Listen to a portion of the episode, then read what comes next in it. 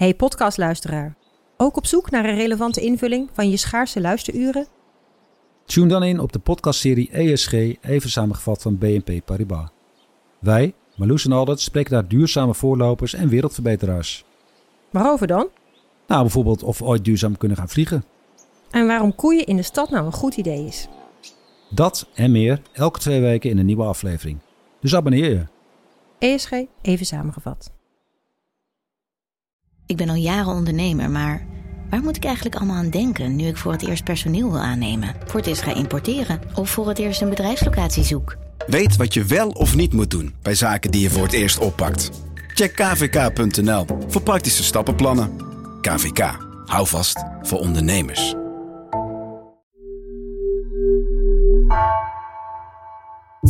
Vanaf de redactie van NRC het verhaal van vandaag. Mijn naam is Egbert Kalsen.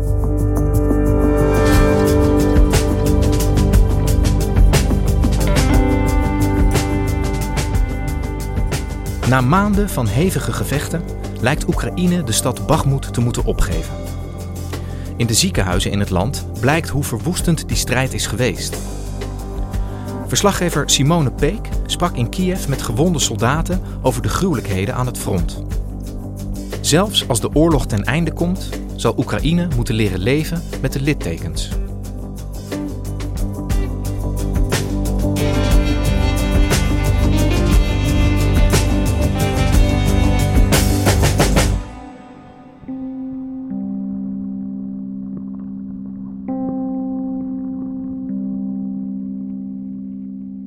Is een ijskoude dag in Kiev en het front en de oorlog in het oosten van Oekraïne voelen soms heel ver weg. En dan is het een beetje zoeken naar hoe je die oorlog toch dichtbij kan hebben. Die oorlog die zoveel invloed heeft op heel Oekraïne. En om die reden ging ik samen met de fotograaf van NRC naar een begraafplaats in Kiev, waar een veld ligt met militaire doden. En dan sta je daar en dan zie je dus al die, die graven. Die, dat zijn allemaal eigenlijk vrij verse oorlogsgraven. Ehm, het zand ligt daar nog vers opgespit. Het was heel stil, maar op een gegeven moment kwamen er drie mannen aan, in stemmig zwart uh, gekleed met een petje op. En die liepen naar een graf van hun kameraad. En um, die kameraad heet Faisal. I come to visit uh, the friends. Uh, they serve together. And he and Julie was at the same time. Та ні, я б не хотів би сфоткатися з Востока. Op een gegeven moment merkten ze ons ook op en toen trokken ze ons erbij van... Kijk, hier ligt Fasil. Uh, en toen hoorden ze dat ik journalist was en toen zei ze... Nou, als je iets doorgeeft over Fasil... dan moet je zeggen dat het een hele goede en charmante en charismatische man was. En dat hij altijd uh, goed humeur had aan het front. Добрый, добрый человек был. А как и, например, как, когда он был веселый? Каждое утро Всегда. Всегда, сразу? всегда. У нас утро начиналось всегда с того, что мы там... En toen vertelden ze dat ze samen in Bakhmut Maar- maar- hebben gediend. En Bakhmut, dat is een stad in het oosten van Oekraïne, in, in de Donbass. En dat is echt waar de strijd de afgelopen maanden op het allerheetst gevoerd wordt. En waar ongelooflijk veel mensen om het leven kwamen. Vasil die was onder een granaat gekomen en die was op slag dood. Uh, Dima die stond naast mij, die stond ook naast Vasil toen dit gebeurde. Die stond twee meter verderop. Die werd door de inslag ook geraakt. Dus die had een hele grote granaatscherf in zijn dijbeen. Die is ook meteen diezelfde dag naar het ziekenhuis uh, overgedragen. De tweede man die werd even later naar het ziekenhuis uh, gebracht bij een andere aanval. En eigenlijk de enige die daar zijn hele drie maanden die hij gelegerd had moeten zijn in Bagmoed vol heeft gemaakt. Dat was Alexander. En Alexander kwam echt net een week daarvoor terug. En hij had nog zijn hele hoofd vol de strijd. En die liet me allemaal videootjes zien van uh, nou, hele gruwelijke beelden eigenlijk. Ну, до сих пор Що там ти, есть. сука, чмобік, доходився, блядь? А смобик это... Що на нашу землю, блядь? мы там Лежи, мобилизованы сука. постоянно. Zijn vrienden zeiden ook nog van waarom laat je dat nou zien? Maar hij zat er nog zo in en dit, hij, hij leefde dat ook echt nog helemaal. En ik was dus daar in Kiev om erachter te komen wat er gebeurt aan het front van Bakhmut. Hoe is het daar voor de mannen en wat maken ze mee? En hoe zijpelt wat ze daar overkomt en wat daar gebeurt door naar de rest van Oekraïne? Simone, we horen de laatste weken, de laatste maanden eigenlijk ontzettend veel over die strijd in Bakhmut, in het oosten van Oekraïne. Kan jij eens vertellen, hoe is die situatie op dit moment aan het front? Hoe is het in Bakhmut? Het gebied rond de stad Bakhmut is al maanden het brandpunt van de oorlog in Oekraïne. Al maanden is dat de enige plek waar Rusland eigenlijk uh, een klein beetje voortgang boekt. En dat gaat ten koste van ongelooflijk veel Russische mankrachten. Maar dat gaat ook ten koste van ongelooflijk veel Oekraïnse mankrachten. En dan hebben we het echt over. Nou ja, het zijn vooral schattingen, maar honderden mensen per dag die daar sterven.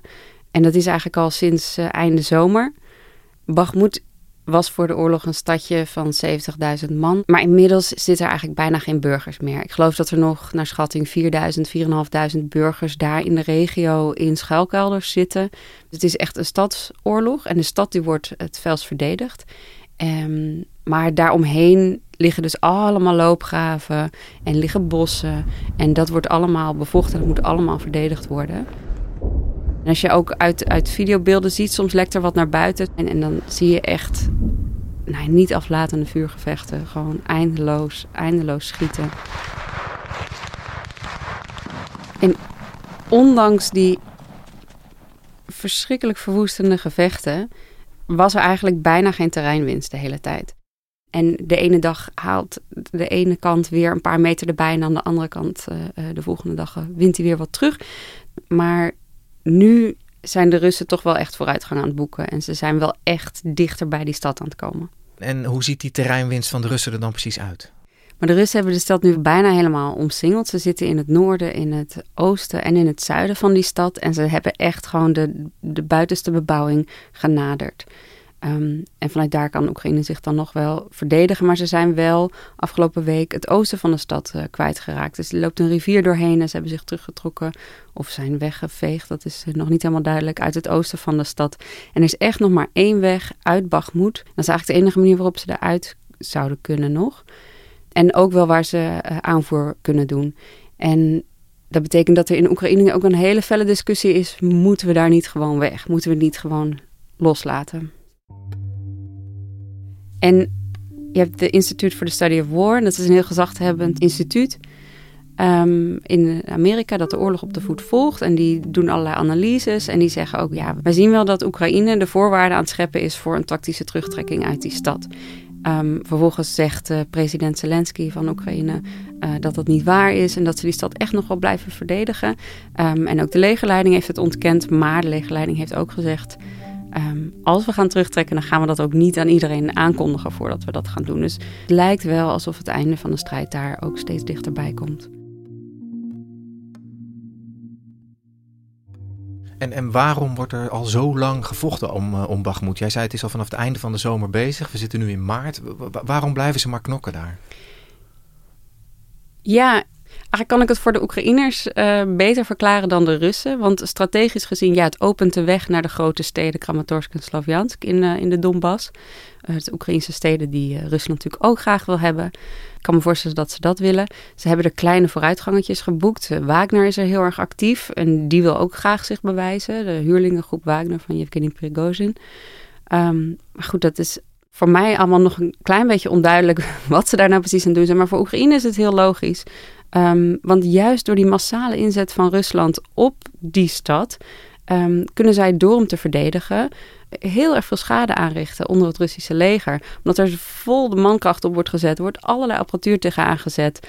Um, dus ze kunnen daar gewoon uh, naar schatting 1 tegen 5. Dus ieder één man die Oekraïne verliest, uh, maken ze vijf slachtoffers onder de Russen. Dus door die stad te blijven verdedigen, kunnen ze Rusland heel veel schade berokkenen en kunnen ze Rusland gewoon best wel uitputten. Dus dat is de strategie van Oekraïne en die is heel, uh, nou, vind ik heel, heel helder, militair strategisch gezien. het is alleen zo dat in de afgelopen weken dat ook wel een beetje ge gekenterd is. En dat Oekraïne ook echt wel heel veel slachtoffers daar uh, uh, verliest. En ook munitie. Ja. Want ik, ik, snap de berekeningen. Hè? Als iedere dode Oekraïner zeg maar uh, vijf dode Russen oplevert, dan is het zeg maar gewoon puur mathematisch zinvol voor Oekraïne om daar te blijven vechten. Maar het is ook wel heel cru op een bepaalde manier als je zo denkt. Ja, schuwelijk. En president Zelensky heeft hier ook aandacht voor. Hij heeft ook van de week gezegd in een speech: het front is geen lijn op de kaart dat zijn mensen. Dat is een linie met mensen. En dat zijn mensenlevens die we daar hebben staan. Дуже важливо, що фронт це не якась лінія на мапі.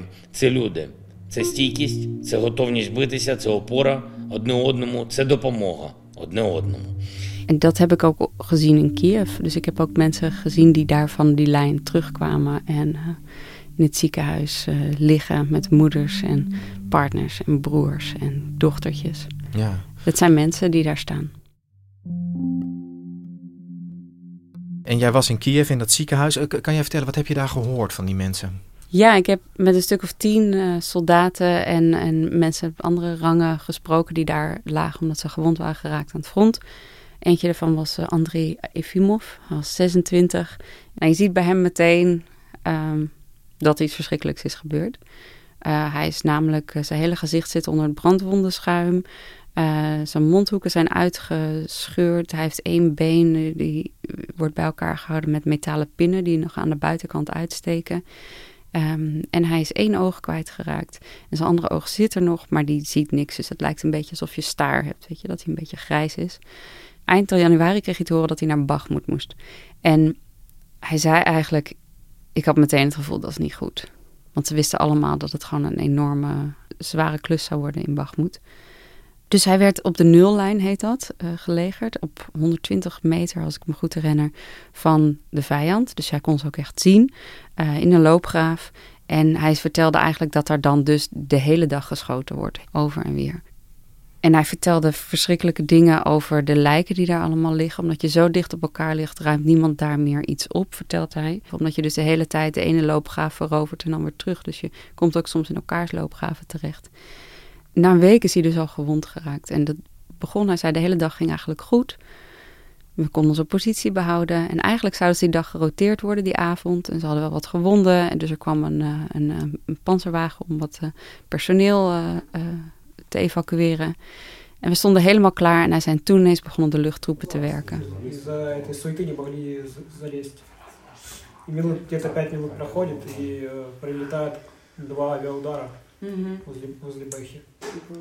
En toen viel er een vliegtuigbom um, vlak bij hem in de buurt. En hij zei degene op wie dat viel, die werd direct aan stukken gereten.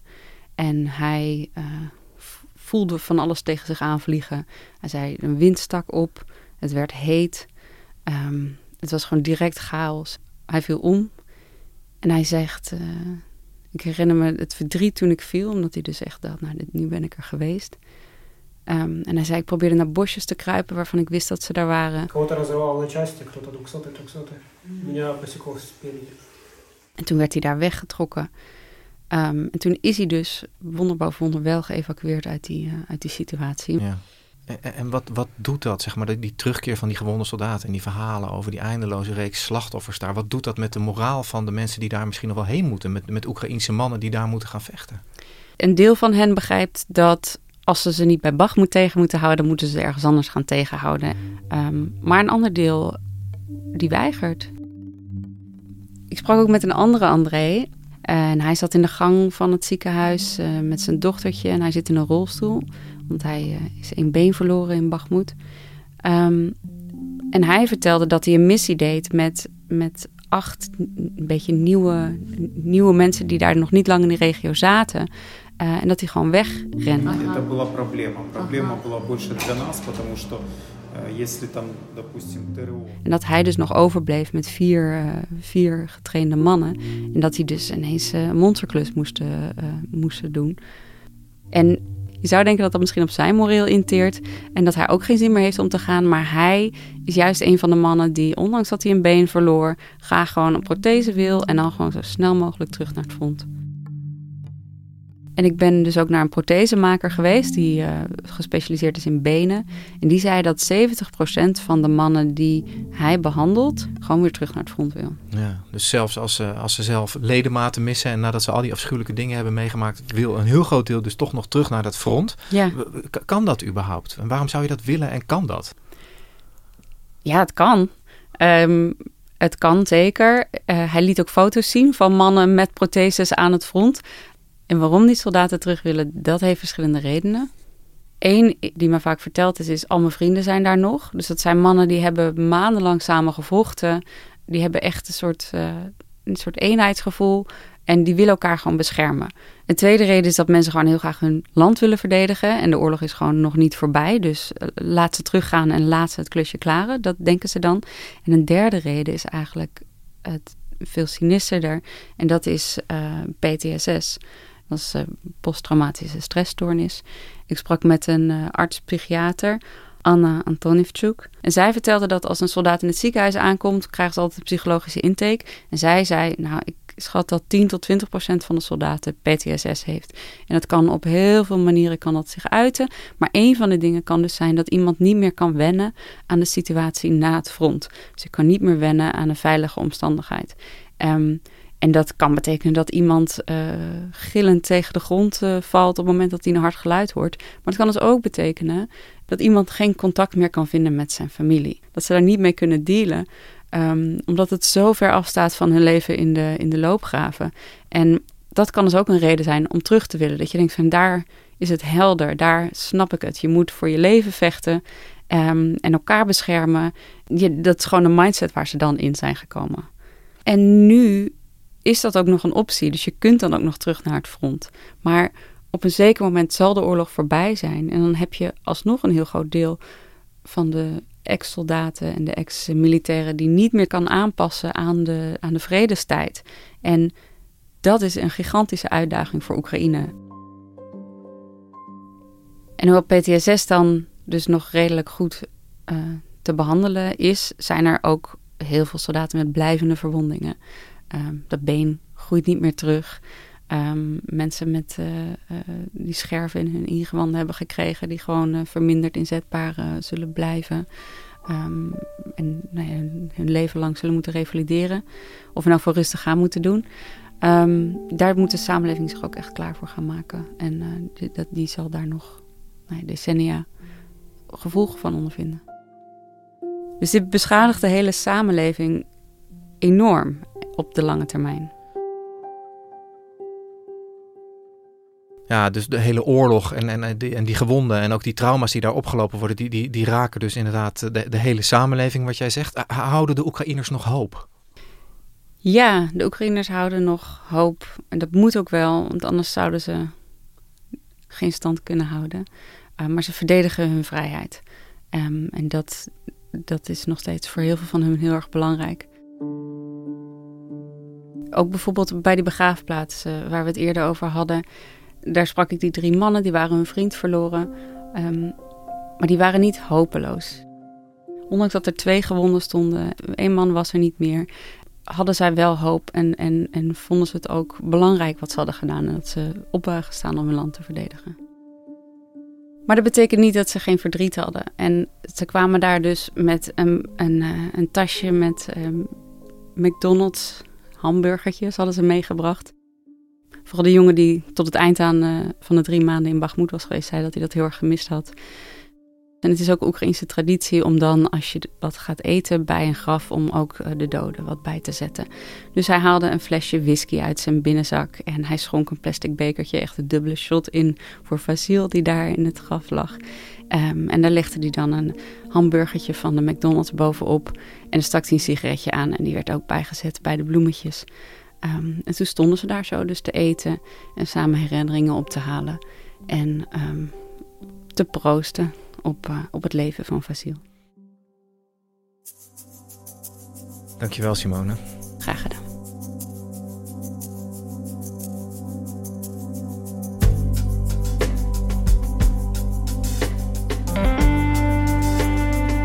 Je luisterde naar vandaag, een podcast van NRC. Eén verhaal, elke dag. Deze aflevering werd gemaakt door Igna Schoot, Lis Doutsenberg en Stef Visjager.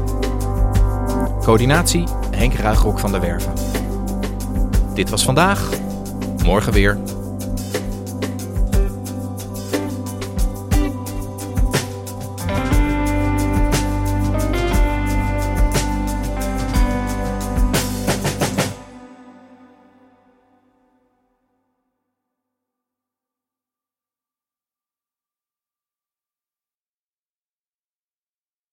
Technologie lijkt tegenwoordig het antwoord op iedere uitdaging.